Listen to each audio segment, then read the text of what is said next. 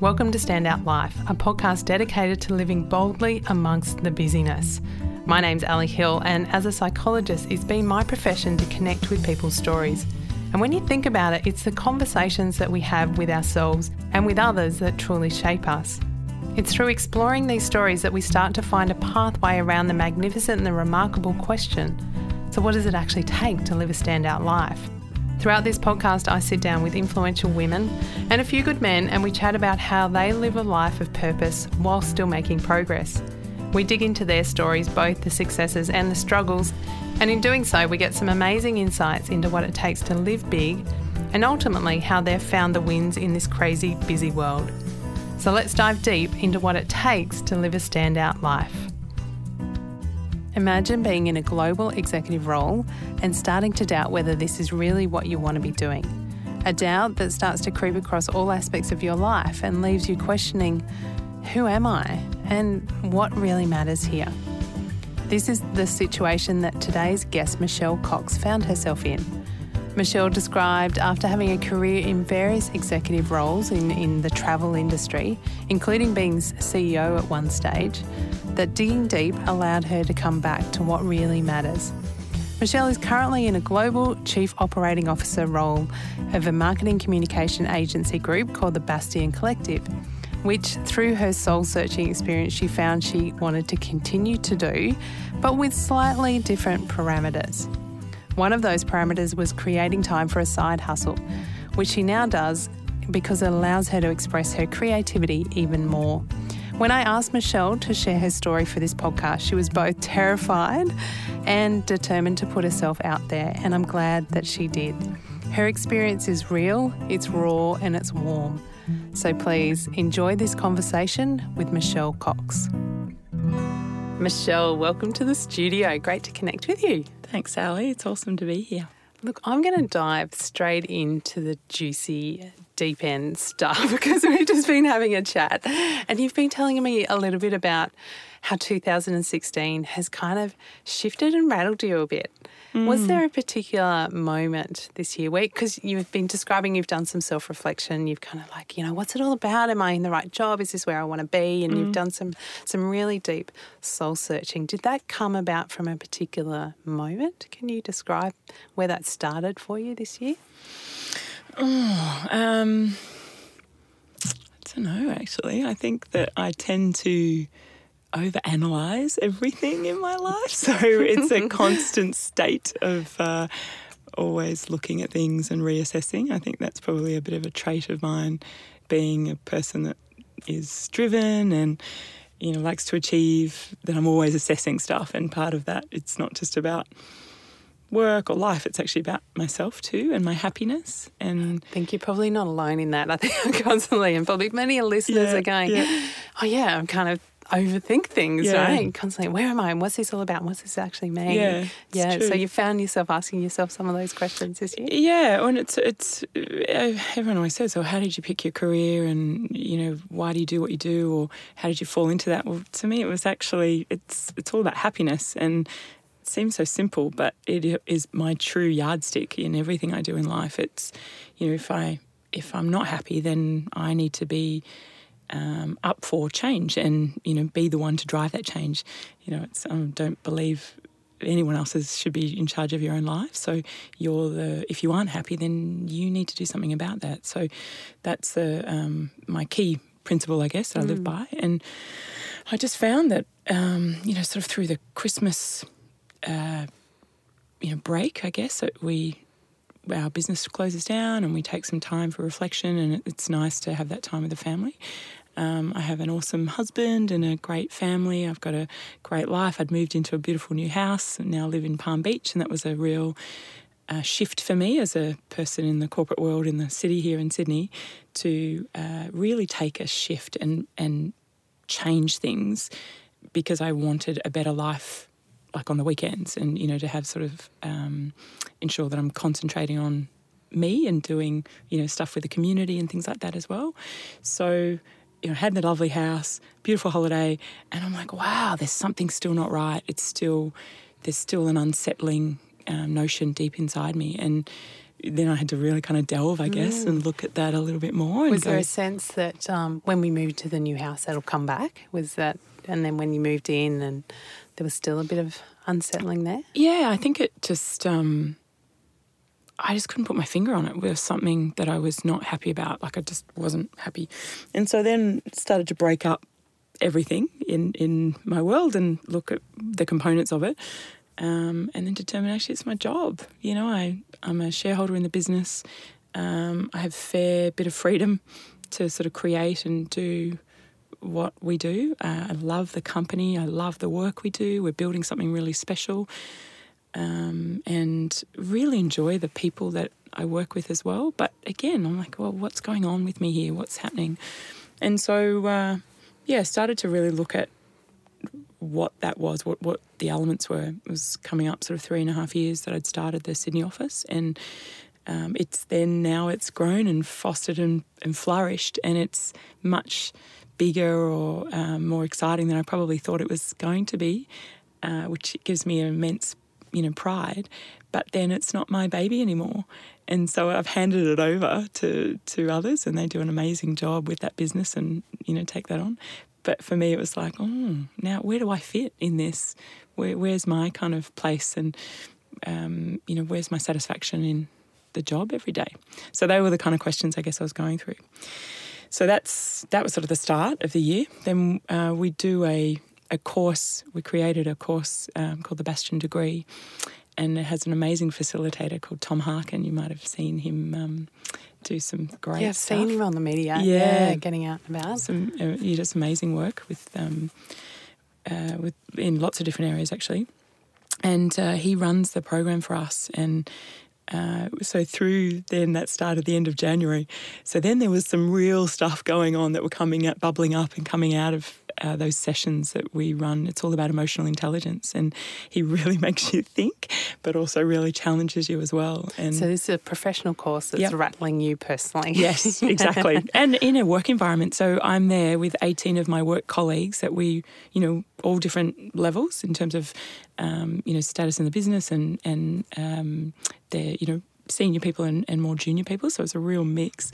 So uh, letting our guard down in front of that is, you know, incredibly um, challenging, I guess, that you have to be really vulnerable and be open to that. So that was going on as well, and there was some stuff coming out of that that made me really realise that man, I'm not in a great place. I need to kind of really reassess that. And everyone looks and thinks, "Oh, you've got a great job, and you know you've got your shit together. You always look like you, you know, happy." And I'm like, "Well, fun. Deep down, I probably am, but there is also that." search and- yeah, that, but that essence of life purpose, and you sort of talk about that a bit in your book. Um, I've always thought, what am I here for? What am I supposed to be doing? Am I doing? I'm sure there's something else I should be doing. Um, but I think you know one of the elements is around learning that I do lots of stuff, and I will do lots of stuff, and that's okay. Doesn't have to be one big shebang. Oh my god, moment. It's lots of little ones along the way that you make a difference to people's lives, or you, you know, you have some fun. You know, you stop, you cut yourself some slack, I guess. Yeah, absolutely. And come back to that portfolio kind of life of how I'm just doing this piece now. Um, but it sounds like that that constant kind of just checking in and reassessing and, and where is it and what does that that mean? I guess going back to give a bit of context, your current role, you are the global chief operating officer for a marketing community communication agency. I can't even say that word. Communication agency group called Bastion Collective. So tell me a little bit about uh, Bastion Collective. It's an interesting business. We um, it's a family business, so uh, we're one of the now kind of getting quite a large size. I guess we keep thinking we're a small business, but for an independently owned agency, um, we're getting reasonably large. We've got about 140 staff, and we're unique because we're made up of uh, the collective as such is made up of eight different businesses, and each of those businesses have a CEO that um, runs and is in charge. Fun, you know, fundamentally in charge of their own P and L, and um, and they also have skin in the game. So each of them has a shareholding as part of that business. Um, so effectively, I have like fourteen uh, shareholders, like partners, I guess, business partners, which is great as well as challenging. yeah. Certainly trying to keep everyone happy. Um, and so each business has a we, some of them we started up um, uh, they're startups and others we acquired um, generally with the owner of the business it's usually a real specialist at what they do um, so they're you know incredibly good at research and insights but um, or you know reputational management or PR in terms of those different kind of streams but as a business grows uh, then those people that are really good at that you know particular kind of um, area that they started the business in don't actually get to do what they're great at or what they're passionate yeah, about. End up leading and managing and yeah, putting out fires. Yeah, and, yeah, running a business and worried about P&Ls or wages and, um, you know, HR and all these other kind of operational, should we buy a new, um, you know, build a website? Should we be doing this new kind of operational system? So it takes away from the stuff they're passionate about, and a lot of them then after you know whether two or three or five years, if they're lucky in an SME world to last that long, they get really a bit despondent about, you know, running a business. And it's bloody hard.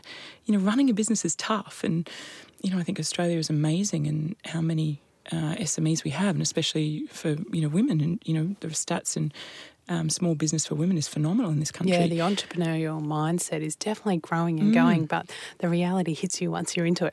Oh yeah, how, yeah. How, how. And you, you, don't sleep, and you, yeah. you, think we are working sixty or seventy so hours, true. but yeah, that's the your mind never shuts off. You know, yeah. that's the challenge. So, so what, your role as the global kind of you know, covering off operations. Mm-mm. So it's not just here in, in Sydney. Um, you've got offices all around the world. Yeah, yeah. So our head office is in Melbourne, um, and then we now have offices in Sydney. Uh, sorry, in Sydney, which I started uh, four years ago, and offices in London. Um, in LA and recently in Shanghai as well. So, my job is to in a nutshell, uh, take all the crap away from these guys um, and try and make their life easier in terms of actually being able to operate and run their business more effectively themselves. So it's you know getting rid of all that chatter and that noise.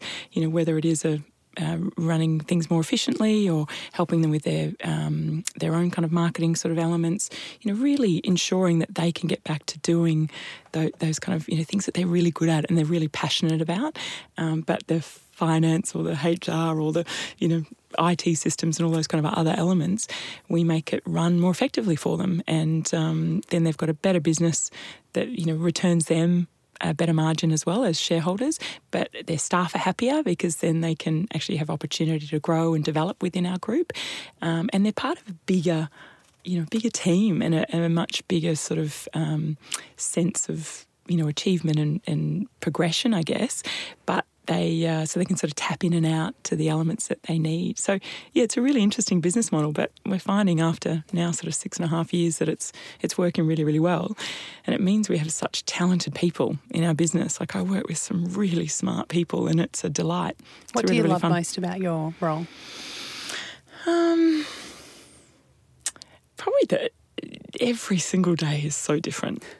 Yeah, I think it's. Um, yeah, I think that's probably it, and that I do get to work with some some great talented individuals and you know we have a lot of fun. We we do some great stuff and so I think that's been really insightful and, and really interesting for me. I sort of come from a completely different industry and deliberately wanted to change my career focus and thought after 17 years of tourism and travel if I don't move now I probably will be stuck in that forever.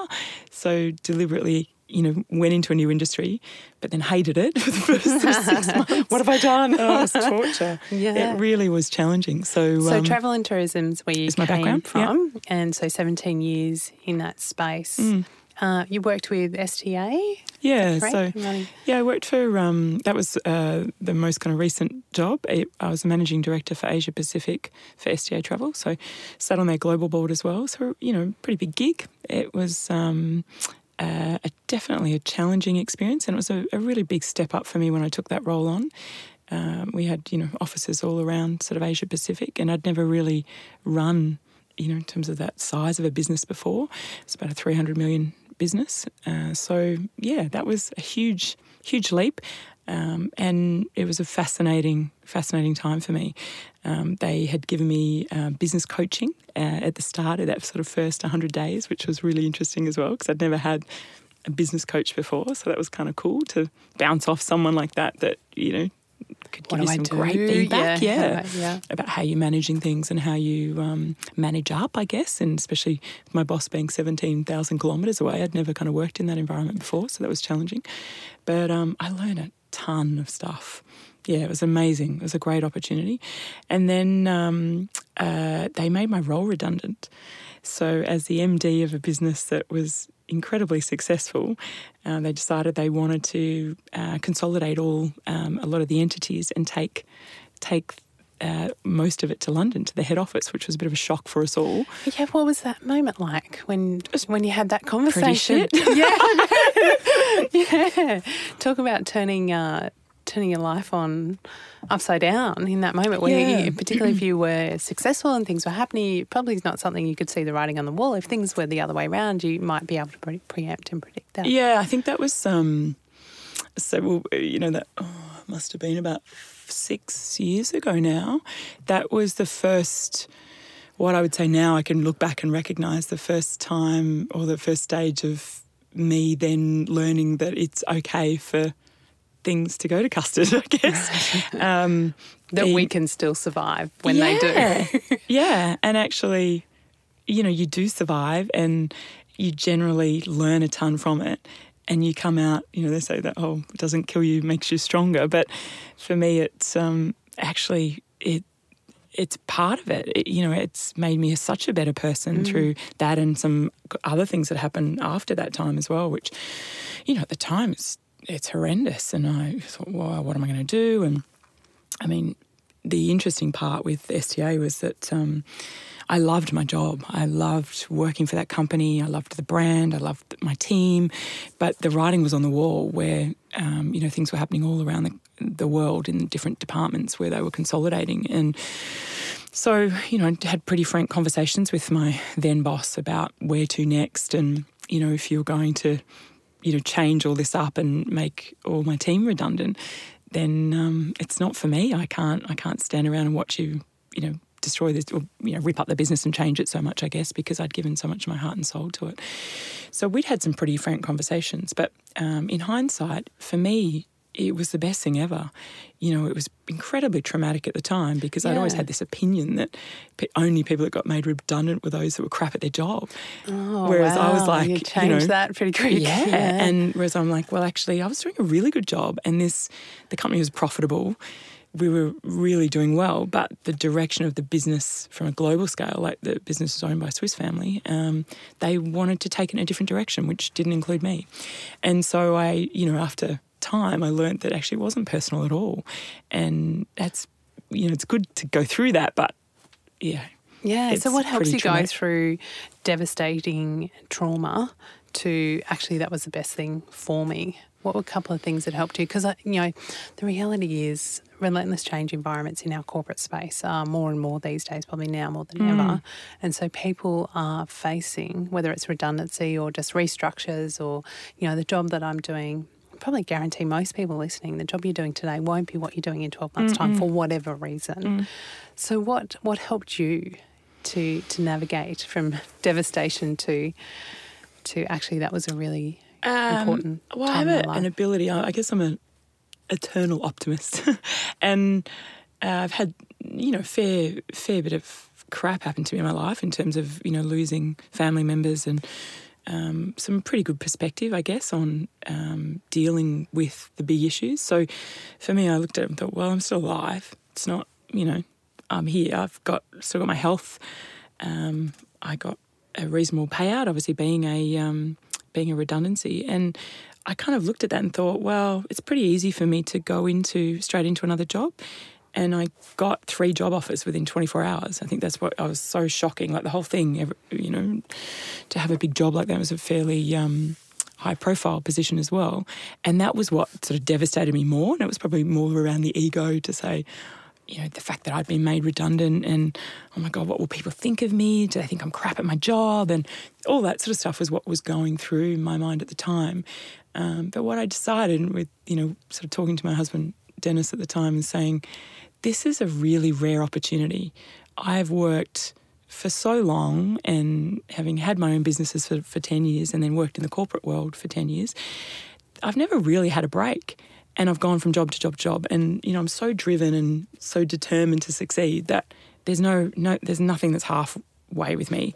So I give my all to everything, and um, and that's exhausting. I mean, it's why I am successful and why I enjoy what I do, mm. but comes also, at a cost. Yeah, absolutely. Yeah. And um, through, I mean, STA, I was on a, sitting on a global board. I travelled extensively. I was living in Melbourne when my husband was living in Sydney, so um, we learnt to get into a groove with that. But I literally worked out that uh, one year I was on. I travelled. I was on a plane for seven months of the year, so you know that's tough going for anyone. I'm just lucky that you know, he and I can work in a balance like that in terms of family and all that sort of stuff. But um, it's tough going. So for me, I said, I actually don't want to work for a while. I want to take some time off. And, you know, we being paid essentially, I'm like, well, it's like I'm working anyway. Why don't I just do something a bit different? So there were some key things that I had on my little bucket list that I always wanted to do and had never had the chance. So things like um, doing a detox, like fully looking after myself. And so I went to Thailand and did a full blown, you know, detox for two and a half weeks. Um, felt amazing. You know, stopped eating like you know meat, you know milk, sugar, coffee, everything. yeah, all the fun stuff. Alcohol, of course. Yeah, no champagne. Um, so that was the first start of me kind of getting back, you know, scratching yeah. everything back to basics and going, let's look after yourself first. And I hadn't looked after myself for so long that I just wanted to, you know, get back to basics. Then the other thing that when we were at STA, we put a um, program together, which was like a big volunteer tourism uh, program, and it was a brochure, it was about 250 pages, I think, at the time. And I used to look at it as the MD of this business, going, "Oh my God, I'd love to do these trips, and aren't they amazing to go and volunteer and to spend a couple of months in, you know, India or Thailand or you know Africa or whatever?" And I'm like, "Here we are creating these incredible opportunities, and I can't ever get to do it." Yeah. So that was the next thing I did, and I went for a month to um, Vietnam. Uh, sorry, to beg your pardon, to Cambodia. went to Vietnam, but then I did the um, uh, volunteering in Cambodia, and I went and worked at a charity there uh, called New Hope, and it was a um, a children's uh, education centre where we taught kids English, and it really was a incredibly amazing time for me. It was again back to basics, you know, riding a bike to work every day in the heat, teaching the kids English, and then uh, started to work with the lady in the business around um, actually how to make her business better. Because of course you yeah. did. she can't stop. I love it. Yeah. Well, it was. It was. It was. A, I remember this moment where Carrie Huntley's a lady. She's an incredible person and um, has done a lot for the communities over in Cambodia. And I remember having um, this cup of tea with her this day, and I was like, "Oh, so talk to me about your business and what you're going through." And she said, "Oh, I'm just literally writing an email to someone." Uh, to say thank you for the $20 that they just donated. And I was like, really? Like, she goes, yep, because that's how desperate we are. She said, $20 makes a difference. And I sat there and thought, wow, like I have some really good contacts around the world. And, you know, businesses that are looking for companies to support. support yeah. um, talk to me about this a bit more. Talk to me about how you're marketing yourself. What are you doing? And so then, because I said, well, I kind of run businesses back home, you know, I know I'm here teaching English and this is fun, but maybe I can help you and help the centre in a, in a different way. So uh, I started to work on the program with them and help them a bit more. And um, yeah, then uh, I did a bit of a campaign and raised a significant amount of money um, over that next sort of um, you know three months, and we built a um, tourism. Uh, building that uh, in their centre that then they could uh, educate the kids about how to um, you know, for, for, skills in terms of dining, uh, waitress, you know, doing wait waiting service, uh, working in the kitchen. Because around Siem Reap, there's a lot of hotels, but a lot of these kids don't have that opportunity to learn those skills. So they, you know, we contributed to building that centre, which was an amazing time. Incredible. So that was really cool. So again, just get back to basics and doing something for others as well. So it was good to reflect. And all that time, you know, I was there trying to decide what do I want to do? Where do I want to head next? Where's my passion? Uh, you know, what does that next job look like? And uh, then um, from there, I went to Italy, and my husband met me over there, and that was the sort of third thing on my bucket list was about learning Italian in Italy. So we based ourselves in Rome, lived there for a while, and I went to Italian school every day. Amazing. It's kind of fun. Yeah, so much fun. I hope it involved eating spaghetti. Uh, and lots of gelati. Garlic and, yeah, bread. yeah. Amazing. And drinking wine again, so the yeah, detox went out. Yeah, that's- right. yeah, yeah. But it's um yeah, it was a good time to, and I was lucky to be able to do that. And so I think, you know, I got I got over the whole redundancy thing pretty quick. To be fair, I'd put my hand up for that uh, redundancy recovery plan you've got going on. well, and it was interesting. A friend just sa- said recently they um, have taken some time off work, and you know they're again in a lucky situation that they don't have to get a job tomorrow. And I think if you are ever in that position to ta take the pressure off yourself because I, and I said to her the the thing for me was that I wish someone had told me to not stress about it.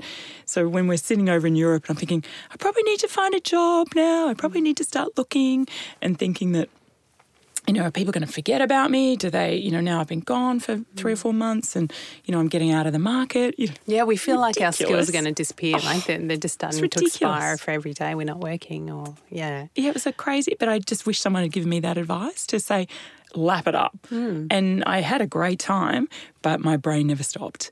And I was constantly thinking about where to from here. What, what do I need to be doing?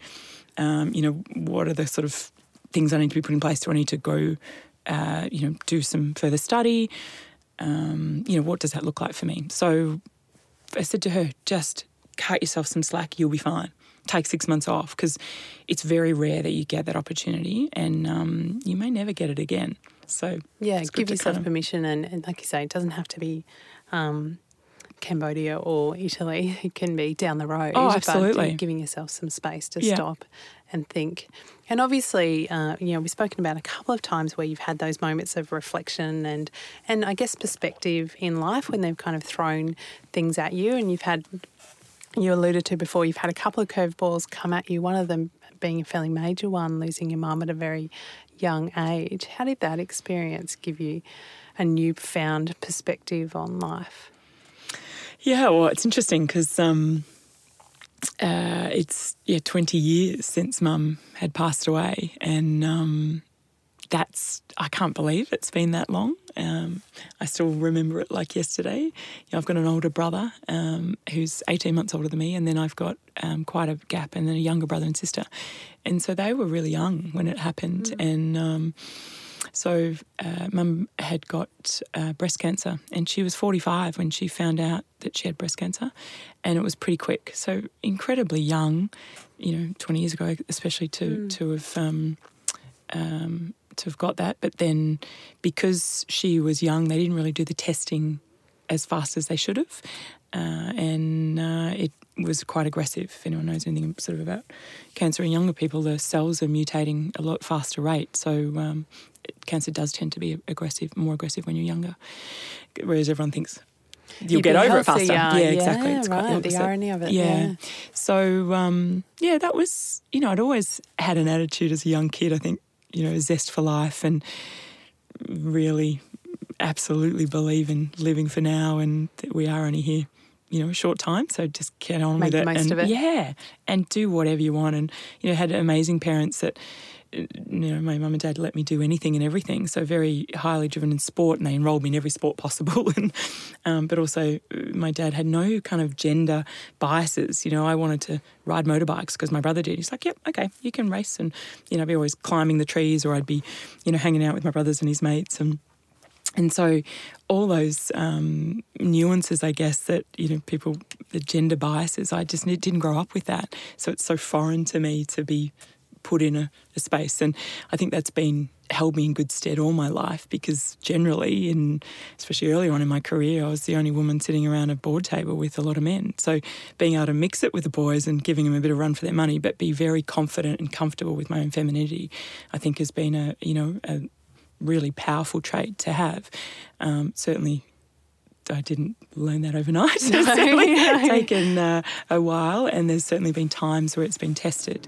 Um, you know, where, where uh, it's more about uh, other people's views on, on you and how you uh, look or dress or, or yeah, conduct yourself. you've probably been surprised by it with that upbringing where it wasn't an issue. Mm. And I imagine stepping into boardrooms and stepping at a very high level across you know global settings. That yeah, there's probably been times where you've been surprised by that being an issue, or has that Oh, been the case for you? Yeah, absolutely. Yeah, eh, massively so. And I think, you know, they when your parents have never, like, mum's like, whatever you want to do, you know, go for it. And then, you know, I'd chop and change and do things all the time of um, whether it was in the sporting realm or in school or, you know, just doing stuff that typically girls didn't do when I was growing up. And it was, it just never occurred to me, I guess. So um, I, uh, you know, later in life, I think being confronted um, with, well, I think, you know, probably because of my age, I've been confronted with that probably more so than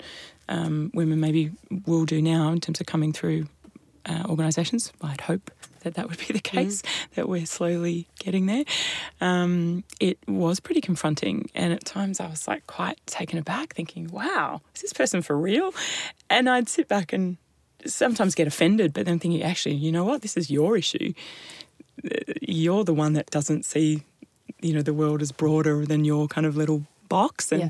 that, you know, I don't have to take that on. no, and so I think getting to that stage and just sort of instead of being defensive, as you know, I was pretty feisty when I was younger, um, being defensive and kind of giving them a run for their money, it uh, then I would just kind of work out a way to to work around that and and potentially um, highlight that one that's not acceptable to the behaviour. And you know, there's lots of different ways to do that. Some sometimes in front of others, sometimes in a quiet the most setting appropriate. you know, if someone's being complete wally, then um, you know, there sometimes it's best to bring them undone, and you know, and I'm not being afraid to do that. I guess at times and call it out. I think that's the the key thing as a woman in business. You know, I mean, the things that used to happen to me. I was 23 when I owned, I started my first company.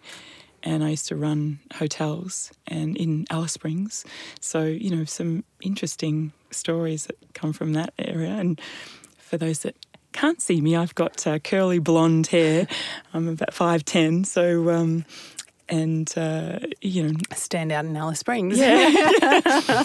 and would always dress, you know, Melbourne girl. So we- even when I moved to Alice, would always dress as, you know, nice and beautiful outfits or whatever. Because I'm like, well, I want to dress for work. I run this business. And I remember uh, um, having a case with a, a guy, and he was a um, international uh, guest at our hotel that was running, and he was giving a receptionist a hard time. And I could hear in my office in the back area, he was just like, "No, I want to see the manager." I want banging on the desk, and wasn't happy about his room.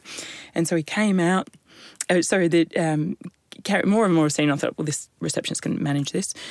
And uh, they finally came to me and said, "Can you come and see this person? We need some help. You know, they're really being demanding, and they want their money back." And and I sort of came out, you know, kill them with kindness, the old uh, customer service, customer's always big right, smile. yeah. And uh, I said, oh, hi, can I help you there? And he's like, oh, I, I don't want to see you. I want to see the manager. I said, well, actually, my name's Michelle Cox and I am the manager, but, you know, what can I help you with?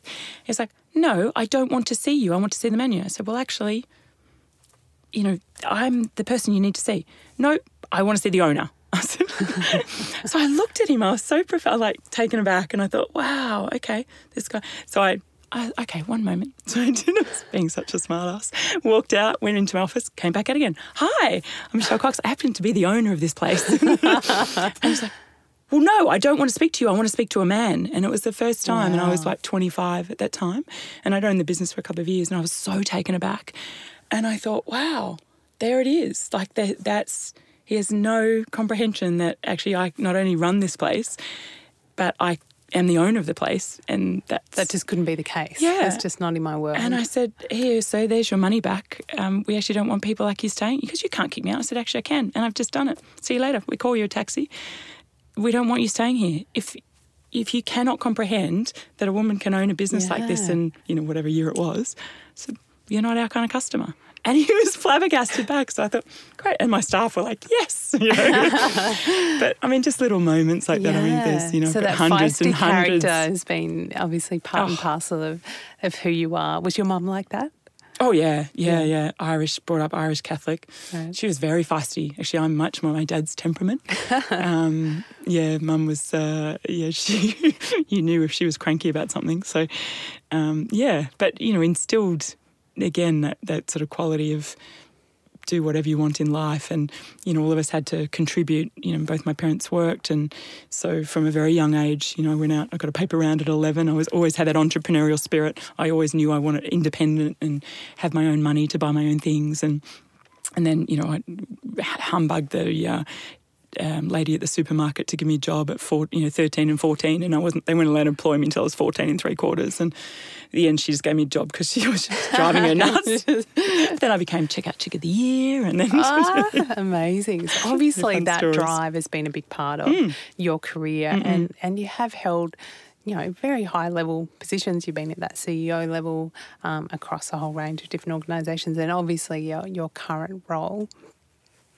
What uh, you know, stepping into leadership roles, you know, as a woman, has that just been what you needed to do? Has that been something that you've put yourself forward even before you were ready, even before you kind of had the skills in that space?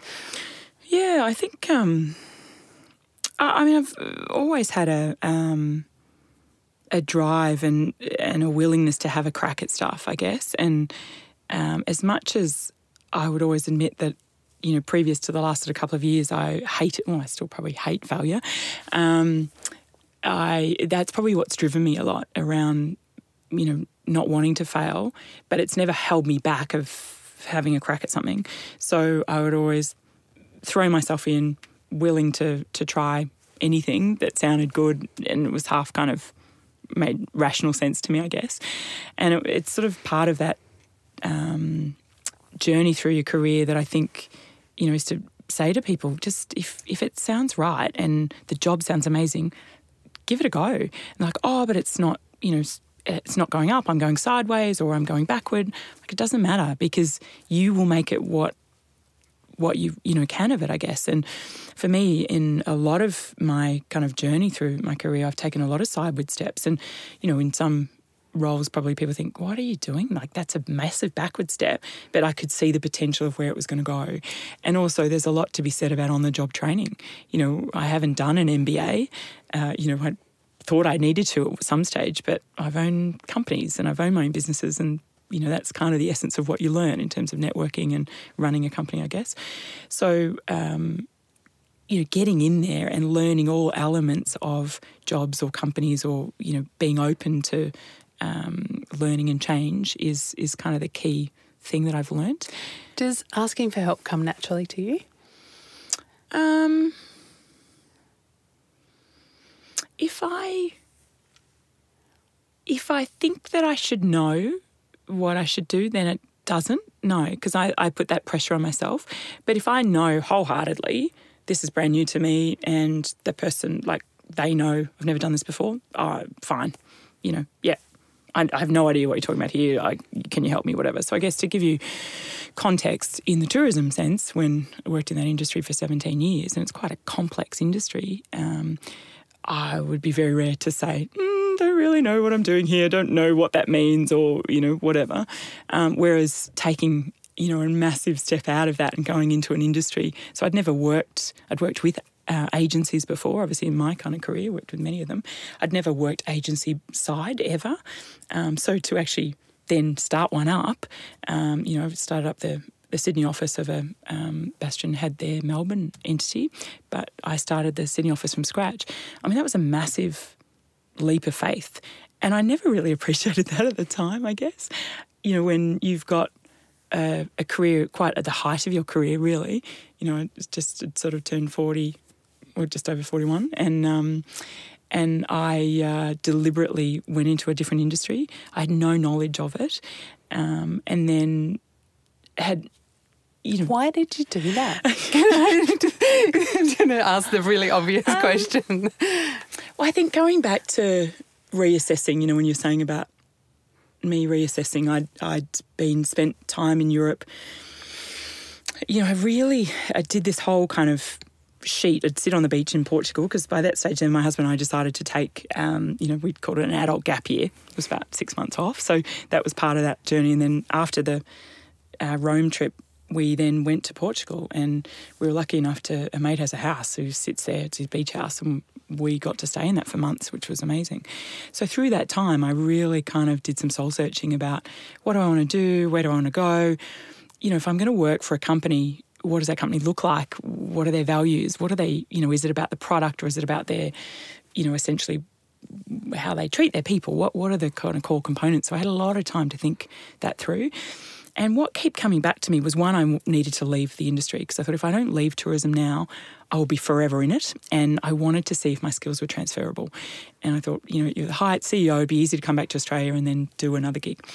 And so that was kind of the first part of it. The second part was um, the companies that kept coming to mind were um, really different and unique. And one of them was this company called Bastion. And the owner of and the founder of the business, uh, Fergus Watts, was a young guy that started, he never really worked anywhere else. I think he'd worked six months in another place. Started this company and came and did some work for us in STA and um, was amazing. And it was so, um, his perspective and the way that he tackled our business problems was so unique that that's what stood out, I guess, at the time. And I thought these guys are really unusual the way they conduct business, the way they have the ability to get under the skin of a company really quick was quite incredible to me, um, having worked with so many, you know, like it, I guess, in the past.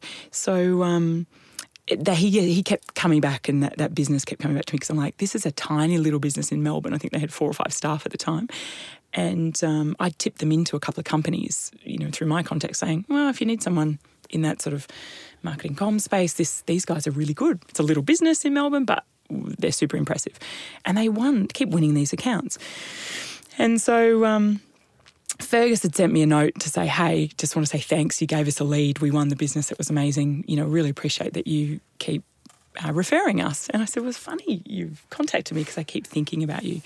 And um, have you ever thought about expanding your company? And at that stage, uh, I wanted to stay in Europe. So I was thinking we could start, you know, a Bastion entity in Europe. And he came straight back and said, oh my God, absolutely. Yeah, we definitely want to expand. And it's about the right partners and the right people for him. It wasn't around, um, you know, where it was or the concept. It was around who we could partner properly with. And so uh, that's sort of how that idea was born. And then we kind of workshopped a, a um, business plan through Skype back and forth uh, while I was still in Portugal on the beach. And uh, I came back to Australia literally four years and one month ago and um, started that up. So for me, it was I wanted to do something different. Um, it had to be around working with someone that I respected, that I also believed in. And um, it wasn't so much about what we were doing, though, which is interesting because at first they were doing, they had a Bastion Brands was the business, and um, they were, you know, a brand company, which I had a lot of experience in that space, and so that made sense to me. But by the time we'd worked through the business plan, it was Bastion EBA, which is the it stands for Emotional Brand Alignment. So that's about sponsorships and partnerships and events and stuff. And it was that entity that he said, "I think you'll add the most value," and that's what I started in Sydney. So when we'd worked through that plan, then uh, I had to be realistic about it because I've done startups before and said, well, I'm using all their IP. I was the majority shareholder at the time in the Sydney entity, but um, they were there to support and help me. And um, but essentially, you know, I didn't pay myself for the first sort of three to six months. So it was a massive thing for my husband and I to decide, you know, to commit to this. Mm. And um, I just said, why did you do it? I don't know. I just I wanted. I'd gone through so much change, I guess, in that six seven months, um, that I wanted to see whether well, I didn't have anything to lose. No, it's kind of like one one probably, foot and let's give it a go and, yeah. and just keep putting one foot yeah. in front of the other. And and there's a key other element that I kind of missed in there that um, was quite profound through that time as well. I took a job, um, a role offshore in Geneva, and it was a bit of a disaster. And um, it's you know the company sounded amazing the role sounded amazing they pursued me for quite a while to take the role. I wasn't convinced that the company was for me but the job and the opportunity was incredible. And um, it was not the right fit. It wasn't a you know it wasn't a great cultural fit. Um, i didn't you know the job that I was sold wasn't the job that I did, and so I only lasted three months, and it was um, that to me was quite a devastating disaster because we'd We'd had four, um, you know, put my house up for rent. We'd sold our cars. We, you know, moved my husband across the other side of the world. We'd had four farewell parties. Right. we were going to Europe for five years. and it was just a bloody disaster. So that was, that Yeah, shook me. It really rattled. did. Yeah. So we went back to Portugal and I thought, well, what else? We're not going back to Australia. Um, it's coming into winter. Yeah. Let's reassess. And so all that stuff that I'd worked on before then came up again. I thought, I need to get this right.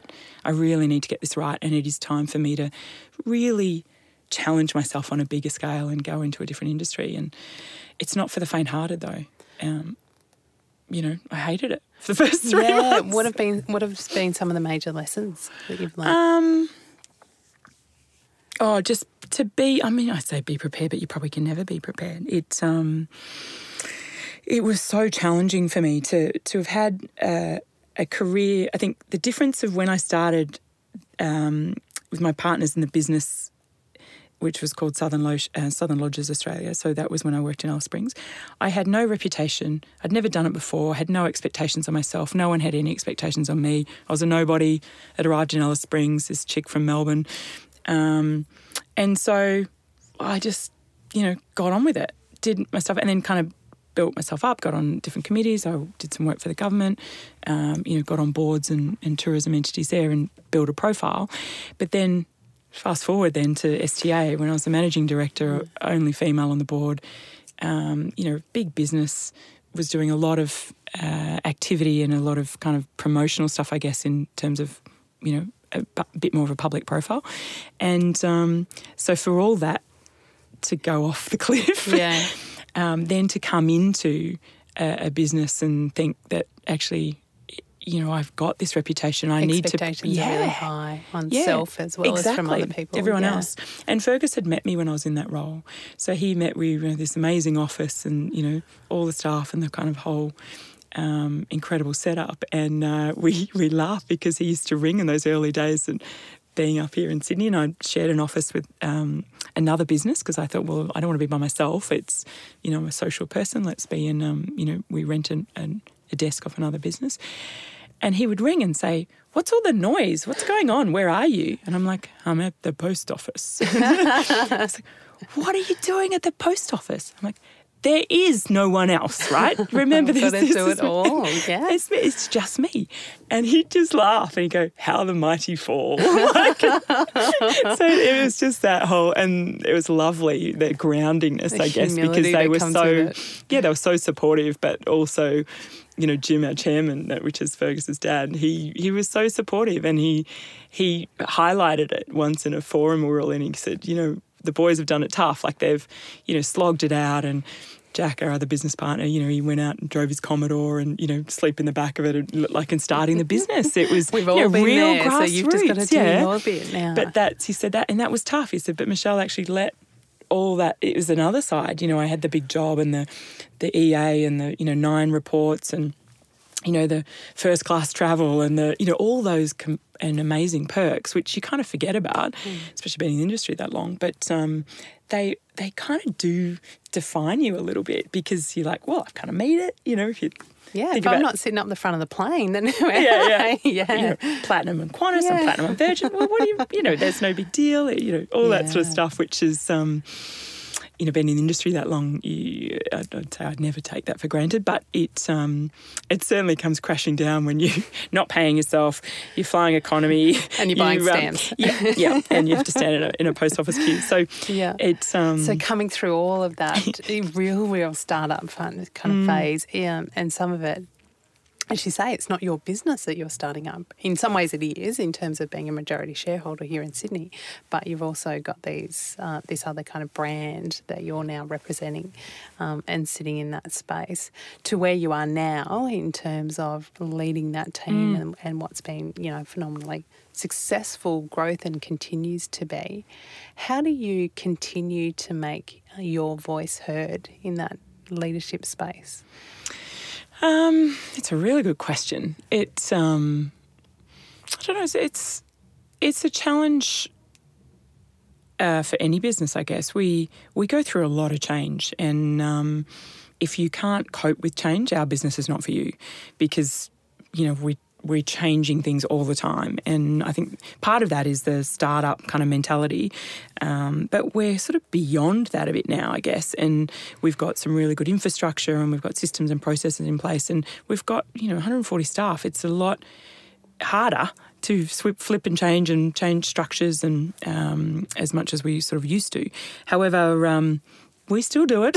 so, and it can't be underestimated the the pressure I guess that puts on everyone. But the other side to that is that it kind of shakes our business up and it ensures that none of us rest on our laurels. I think I've had about nine different roles and job titles in the four years I've been in the business. Um, some of those I've you know orchestrated with the, my business partners. Others, you know, they've decided for me. So it's kind of that. It's it's uh, that's just the nature of our. Who am I today? Yeah, yeah. And because we are. Um, we're a very fluid environment, I guess, and we probably need to be. The the market changes, and you know, in the the area of which we work is changing so significantly. Things, you know, in terms of digital and social areas and stuff like that. Um, that's you know incredibly fast paced. So, um, I think, you know, in answer to your question, it's. Um, it constantly evolves. You know, some days I think I've got a great seat at the table and, you know, I think, oh, yeah, this is good. And I feel like I'm really being heard and I'm contributing. Other days I'm like, what on earth am I doing here? I just, even though I am a part owner in the business, I'm like, well, I'm not really sure that, you know, I'm making the difference that I feel I should be. And I'm not really sure we're heading in the direction that, you know, is right. Or, um, and that's around you know, having that open communication, I guess, with, with your partners and, and your teams, um, and having that check in constantly, which which happens all the time. Like I, you know, as I said, we said right at the start about that self reflection and mm-hmm. um, anal- you know, analyzing where you're at, what are you doing, you know, where are you heading. I mean, I, I still do that all the time um, in all parts of my life as well as the business. So that kind of helps. Um, ensuring that you know, the part about, you know, having a voice and especially as a, a female, you know, it's, um, we've got about 68% of our, our company is um, female. And we've got quite a, a, number of our CEOs are female in our business as well, which is great. But even us, you know, we really still always have to work on ensuring that we are, um, you know, having a platform for, for diversity on in every facet. And even as a you know family owned business, that we think we're good at that. Um, there are times when we're not, and you know we need to get better and we need to try harder and um, ensure that you know there's diversity across the board. So, yeah, it's a constant. Yeah, we've all got those blind spots, a bit like your friend in Alice Springs. it's, like, it's like, yeah, how do we keep hearing those voices that aren't always at the table? But that's great in terms of women leadership because it's certainly an area that. Uh, you know, we need to keep having conversations around across a whole range of different industries. That's mm. obviously something you guys are really passionate about in that space. Yeah, it is, and I think you know the sporting realm is a, um, uh, you know, it's it's quite a in Australia especially, um, there's a lot of um, you know male dominated areas in in sport, know sport in business, and we've got some pretty ho- high profile people in our business that come from that sector as well. So, you know that we're uh, accused of being a you know football led AFL driven entity in a you know a bit of a boys club and stuff, but the reality within the business is is you know incredibly different to that, and the client base we have is not at all in that space. You know, we have a couple of clients in that area, but majority of the work we do is um, is you know not at all in in sport or AFL. so, yeah. but that's that perception issue that people have, and um, you know, sometimes the media fuel that, I guess. So uh, we need to work harder. Yeah, keep um, promoting and, those other, other yeah, angles that we do, and ensuring well. that our um, you know all the teams in our business, whether they're you know young males or you know senior females, that they have a voice as well, and that they feel that they can contribute and that they really do make a difference to our business because that's that's what we're all about. You know, our whole premise is as a company is to make uh, or help our people be better human beings. It's not about being a better employee. It's actually we want you to be a better person through having worked with us or for us. And um, you know, we do a lot of activity in that space to try and sort of uh, drive that and ensure that our people have the um, opportunity to, you know, have their own kind of um, blind spots challenged, I guess, and and to kind of look at things a bit differently, you know, in their lives, not just in their work environment. Yeah. So coming back to to this year, um, obviously you've started that business really, really tough. Coming in right at the start of it, here we are, Mm. four four years, one month um, since you've done that, and you spoke right at the start about really reflecting on this year and that that Mm. kind of sense of happiness, and came back to actually as part of it is the job. What have been some of the strategies on the basis of that reflection that you've maybe put into place, or what have you changed? What have you looked at differently? Yeah. Oh, lots of things. um, I used to have a um, when when I first started my business at 23. I used to have what I'd call a red line, and this was, you know, I, I came from a, a very working class family, so every dollar I've ever earned, as I talked before about a paper round from 11, is, you know, I've earned that money, and um, you know, I've never been given sums of money to be able to, you know, buy into a business or buy a house or whatever. So uh, I have a very strong, um, you know, sense of, of, you know, how hard it is to earn a dollar. So therefore, how hard it, how easy it is to lose a dollar, I guess. Um, but the way, in terms of rather than uh, me being running a business through fear and always freaking out and thinking, oh my God, you know, how am I going to pay the wages and how am I going to, you know, as we grow, I learned to actually have my own kind of baseline to say, I'm going to go as hard and fast as I can and take every opportunity. And, you know, if it sounds right and it makes sense and I do the numbers and I make sound decisions, then I'm going to have a crack. Um, on the premise that actually, if I lose everything, if I know that if I'm in a situation like in the business that I first bought into, if I lose everything, it gets me back to zero. I'll lose my house that I've, you know, worked so hard to pay that off, but I'll lose my house and maybe a car, but actually I won't be in debt and I'll have you know back to back to a zero amount. And then maybe i need to get a job in a cafe or i'll be in a you know instead of running a hotel i'll be a housekeeper and i'll be cleaning toilets. But i knew i'd always be okay because i have a sense of like i'm a hard worker at the hmm. end of the day i'll be fine. So i use that all the time with different things. It was the same when you know giving everything away and taking a massive leap of faith to come and join the guys at Bastion, um, that was the same. I thought, well, I need to be able to set up my life that I can't pay myself for six months because it might take me that long to get a client. And it took me three months to get the first client in to really validate that business. But it was pretty stressful through that time. And if I'd also had the, oh my God, how am I going to pay my rent? How am I going to pay my, how am I going to feed myself? You know, all that as well. Like, I don't think you would get through it. I don't think you'd be able to, you know, manage that because it's incredibly it is incredibly stressful and people underestimate that when they first start a business Yeah, you're in survival mode thinking the moment Yeah. you kind of go, I can't put food on the table. Yeah. So it changes your decision making, particularly from a business perspective. absolutely yeah absolutely so i think um, whilst you know i didn't have children to have to um, ensure that i'm looking after their welfare. Um, i had mortgages and you know other commitments that i needed to ensure there was a certain amount of money that i could pay that off. But if you get to what i call you know the baseline or the red line then you know what you've got to play with in my view. So that was kind of um, the same sense of where I'm at, you know, at the start of this year, going, am I in the right job? And it's a weird question to ask when you're a shareholder in a business. And I think that, you know, maybe my business partners listening to this might be like, what? Um, but through the degree, and obviously we were quite honest with these sessions, and some, of you know, I sort of said, I'm not sure I'm in the right job. I don't know whether, you know, this is that I'm doing the right thing. I'm not happy, and I'm not sure the business is getting the um, the best out of me. It takes a you know that's courage. brave to Yeah. to say that. I know that, and there was a hesitation because I thought, wow, if I say that, are they going to think I'm checking out and that I'm leaving them, and Mm. then they'll you know push me away i don't know i like it was a bit you know a bit of a risk to take but it made me be able to be brutally honest and say that there's something needs to change and whether that's within the business or my role or within me and i didn't quite know what that was and so then i took the time to to do that sort of self-reflection and the way i do that is to get a sheet of paper and go okay it all ends today so tomorrow you have got a clean sheet of paper you have no job you have no house you have no like you're back to back to basics again. What is it that you truly want to do? What would make your heart sing? What would, you know, give you the most pleasure in life? You know, and whether that is home life of, you know, some people it's getting married and having kids or, you know, um, pursuing something else. Other people, it's the job, you know, or whatever. So, what are those elements? And so I did that and thought, if I left this job, what would I do? What company would I go to work for? What job would I look for? What would it be? And um, what I found through that process was that while I keep thinking in the back of my mind that I need to have um, do the big gig again. You know, I ran, did the, was a big CEO. I'm not a CEO in this business now, um, although I have a very senior position. I'm not running the show ultimately.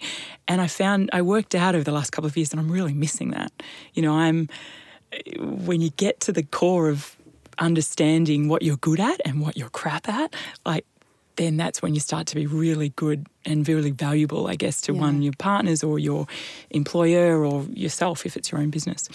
And so what I know is that I'm a good builder, I'm a good creator. Um, I uh, you know love to fix things. I'm not a maintainer. So when I work that out, that's why I'm not happy because I've built, built this business it. up, I've created, I've worked it, it's all running, it's good. You know, I'm working with the other business partners now, yeah. but a job as a COO is to, you know, we brought in new systems, new processes, and now we're kind of just maintaining them. We changed our brand a year mm. ago, you know, all those big projects that I've done and been a part of and driven and been, you know, really successful in those places and very proud of the work that, you know, all of us have done on that space. But I'm kind of bored. And so when I got to realize that the real crux of that problem, then I could do something about it. And so what I started to look at then was, well, what does that mean? If I left the company, what would I do? And I actually, there was nothing that would excite me more. There was not a business I'd be happier in. I sort of determined there's not. There was a couple of big jobs um, back in tourism industry that I thought, mm, they could be interesting. But actually, I thought I have incredible freedom now. I I um, I just haven't used it. You know, the guys we we run things really differently. The guys are his whole philosophy of you know work from the beach or um, you know if you need to you know take a couple of days off if you need to you know it, the freedom that we have in our own business is is enormous. But because of my own um, chains, I guess, and my own um, expectation. Got to be there from seven till seven, and yeah, it's weird. Yeah, and that's something that you know my younger teams and our staff have taught me a huge amount. Is that you know they don't look up to me of that that whole old um, premise of used to be in the office first and last and you know oh that's how you've got to run it you've got to work really hard and oh that's you know that's what it means to be a big boss and and um, I'm going to aspire to that. They don't look at that that that's great. They look at the fact that if you're running a big business and you can leave at four and go to the beach or go surfing or you know do you know incredibly successful at your job but have the flexibility that's what they want to aspire to. And so that was a, you know some good lessons for me. And the guys have really taught me um, you know my younger business partners as well around that sense of failure that actually you've got to if you're not um, having a real crack at something and pushing it to the limits you know really stress testing stuff so it breaks well you're probably not trying hard enough you know, rather than me always looking at that going, like, I can't fail, I can't You've fail. Got to avoid you that. know, yeah. it's got to be perfect. I can't launch anything till it's perfect. Yeah. Rather than, um, you know, kind of shifting that, that headspace. So for me, you know, there's been some massive, massive kind of learning curves. So got the sheet of paper, write the things. So the way I do it is I write what I'm good at, like what I'm shit at, and really being uh, writing this down on it. You know, I just get a big A3 sheet, and I've done this a couple of times in my kind of um, the last sort of 15 years, I guess, um, then writing it as if no one else is ever going to see it. And so then you're brutally honest and you can, you know, no hang ups and don't stress about it all. So start with the stuff you're good at, stuff you're not good at, then stuff that you love um, and stuff that you hate. And being really kind of brutally honest about those components. And then you start to build a picture about what does the role look like or what, what is going to make me happier in life or what are the things that are missing? And so what i determined through that process was one i was missing being the boss of missing you know running the show from go to woe and ultimately being responsible and that's the stuff that i obviously really love um, and missing the creativity. And so what I'd sort of been incubating through um, from Christmas last year was a little side business, and um, and what I found out through that it was actually I needed to ramp that up a bit more. So I went into partnership uh, with a gorgeous girlfriend of mine, and we created um, a candle business. So that was the another kind of missing link. I was trying to get everything out of my one job, right? Yeah, and thinking it doesn't have to give you everything. No, it's like our you know staff that I kind of people that I have mentored over the years, and and they have this whole expectation that their boss needs to be, you know, their boss, their mentor, their, you know, their inspiration, their guidance. And I'm like, no, it's like thinking your husband needs to be there or your partner needs to be everything to you. Mm. You know, gone are the days where we used to grow up in communities where you'd have the neighbours would be this, your best friend would be that, your girlfriends, your, you know, the wise old elder down the street that you bounce off. You had all these people that you could bounce off. Now we don't always have that. We think our partner in life should be all those things to you. What talk about pressure, right? Yeah, and we wonder why we, we they don't, you know, yeah. we don't survive. So yeah. um, it's the same with a working environment. You know, if you think that your boss or your, you know, business partner or your job or your company needs to tick every single box in your life in terms of inspiration, um, challenge, uh, you know, you know, next kind of career, like everything that you can possibly think of. You're putting far too much pressure on it, and it's always going to fail.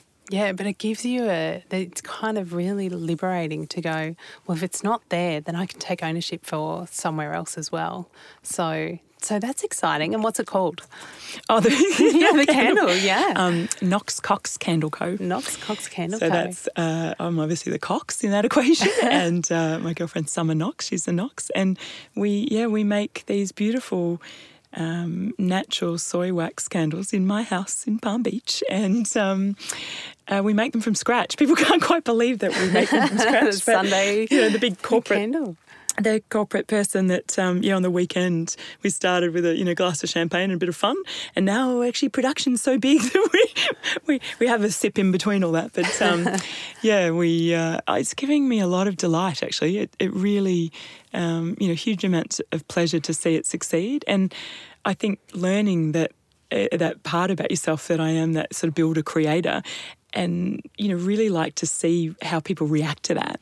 And so when people are loving our products and they're loving you know something like the fragrance and they're loving our branding and you know everything like our little kind of you know instagram page which is you know little followers hopefully we'll get more now after this but, um, Cox candles yeah, yeah. Um, so it's it's actually been as much as it's been a lot of fun and delight, and it's been gorgeous to do that with a beautiful friend of mine. It um, has actually fulfilled something that was missing in my day job. And um, I was a bit worried about it at the start because I thought, oh, you know, I don't really have time for this, and how can I fit it in? And being conscious that my business partner's thinking, oh, she's spending time on that. Is she not doing a real job? And you know, ensuring that making them feel comfortable actually I'm doing it in my weekends and and you know, eleven o'clock at night. yeah. But um, it has helped me in my in my day job as well. I guess of the sense of um, that creativity and me get clarity and also probably more enjoyment then about the strategic bigger picture stuff that I'm doing um, in Bastion every day versus the you know little intricacies of you know which week we're going to choose or which fragrance is coming up for Christmas or whatever. You know, yeah, both conversations in the one yeah, day. That's yeah, what I love about it's it. Quite fun. So um, yeah, that's that's, and I think that's the the point about diversity of really challenging yourself. And again, not being afraid to fail. I was like, there are so many candle companies out there. What are we going to do different? And but I, you know, really saw a, a point of having a price point that was more um, uh, you know, people felt more valuable out of it. They would burn it more often if it, you know, they weren't paying sixty or seventy bucks for a candle. A natural product, something that looks sexy, sitting on the, ca- you know, sitting on the um, mantelpiece or, or, your um, desk or whatever, and um, having a bit of fun with it as well. And so there were all those kind of elements to go. Well, who cares? Like, and again, that base point, knowing that this is the this is the amount of money I'm going to invest in it. If we lose that, well, that's I'm prepared to take a risk on that. But so far, we paid off all our original setup costs in three to four months. So, again, just a little tiny incubator business. And it's been really fun to sort of own that fully and be so passionate about it again, I guess. Have you got plans for it? Or is it no. just going to continue? No. Sunday in the glass of champagne. Someone might kill me. No, no. I love no, it. it's definitely. Um, yeah, we've been doing some pretty big corporate orders and stuff. So, but no, it's just you know, obviously we'd love to have it so it's yeah, know, bringing you a little the income. not the that it's it's actually yeah. That, I mean, it'd be fantastic yeah. if it's if it's a, a a bigger successful business, but that means we'll employ people. And hmm. at the moment, we're um, you know we're doing it all ourselves and clearly not paying ourselves anything. But um, yeah, it gives you know at this point we we just want to see how we go with it and. Um, uh, give it a you know sort of first its first year and, and see where it goes from there. But um, you know, we do get a lot of inquiries about, oh, you're going into this line. Are you doing soaps next? Are you doing? And we're just saying, no, we're just going to stick to this first, and and um, you know, we're enjoying that at this stage. But yeah, we the plans are that it becomes a viable business, I guess. Beautiful. Yeah. I love it. I love Yeah, it. yeah, the it's the good fun. uncertainty and keep exploring and growing and Yeah. playing. Um, but I love your planning as well, sitting down and just going, what am I great at? What am I not so great at? And be truly brutally honest and Mm. see what manifests out of that. And it doesn't have to be from Yeah. your workplace. What is it I can take ownership on that? Yeah, and if you have Um, a person that you can bounce that off and you're comfortable with, so you know a lot of people do have mentors now and business coaches and you know advisors and stuff. It, it, it's fantastic, you know that using them to bounce off. And um, you know a business coach I guess is is the type of person that's hold they literally just hold a mirror up to you to you know say this is what you're projecting. These are the this is what you're saying to me. Is this right? You know they don't really not always telling you stuff that is completely um, you know changing your view. It's actually giving you a different version of what you're uh, going through I guess. So it's lovely to have that feedback if you're comfortable to share that with people um, and uh, you know I'm lucky to have lots of different people in my life that I do bounce that sort of stuff off. And you know it certainly helps. It certainly helps. Yeah. gives you a bit more confidence I guess as well of that maybe you are on the right path or that you're not. And they see things in you that you don't always see in yourself too. So you know I always recommend for people to get another person to help them write their CV because you never write great stuff about yourself or you don't feel comfortable to no, do that No, someone know? else writes it so much better. yeah. Yeah because they see things in you that are very different is good plenty of adventures ahead. Look, the name of this podcast is called Standout Life. When I say that term, what does standout life mean to you? Oh, it means lots of things, I guess. Um, yeah, for me, it's around that really true, authentic self. You know, if you're true to yourself and you can be authentic in any forum, any place, any audience, then there are so many things that are behind that, I guess, to enable you to be like that. That you, um, you, you know, you must be having a life that's pretty solid, and um, you know that doesn't mean that you haven't had crap happen to you, you haven't had shitty stuff that's occurred. It just means that you are able to put it in perspective and um, use that, I guess, to uh, drive you or to um, give you confidence or to help you on your next step. You know, there's we were talking earlier about the diversity and learning things in life and taking you know real pivot points, I guess, and and being open to that. That you don't have to take a, a set journey on your career anymore. You know, we sort of grew up with that still, and our parents grew up with it oh, even my more. dad, he was like, he, he retired after 47 years with the same organisation. I believe, I do Yeah. believe he was the last pen, person on the planet. Yeah, it's amazing. It's just not the state these, these and you see the change in generations, how fast that has evolved. But um, you know, having a standout life, I guess, means a lot of different things. But to me, it's around enjoyment. You know, being true to yourself. You know, so that you are really comfortable to be who you are and who you want to be, and not giving a crap about who thinks. You know, having an opinion about your life. It's your life. Do what you want to do. And so many people just don't do that. They're not brave enough to, or they they don't feel that they've got the um, you know the opportunity or enough money or enough. No, that's bullshit. Like seriously, everyone has the opportunity to to have the life that they want to have. You've just got to be brave enough to get out there and have a crack at it, and to um, you know take those opportunities that may not quite look right, but in your gut they feel right.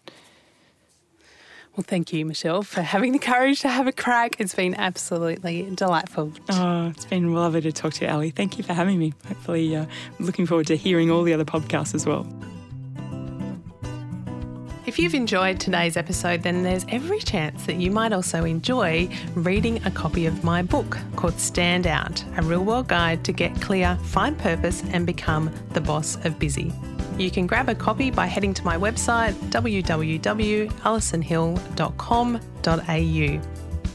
If you liked what you heard in this episode, I'd love it if you could take a few moments, pop over to iTunes and give this podcast a quick rating so that we can continue to share these conversations with people around the world.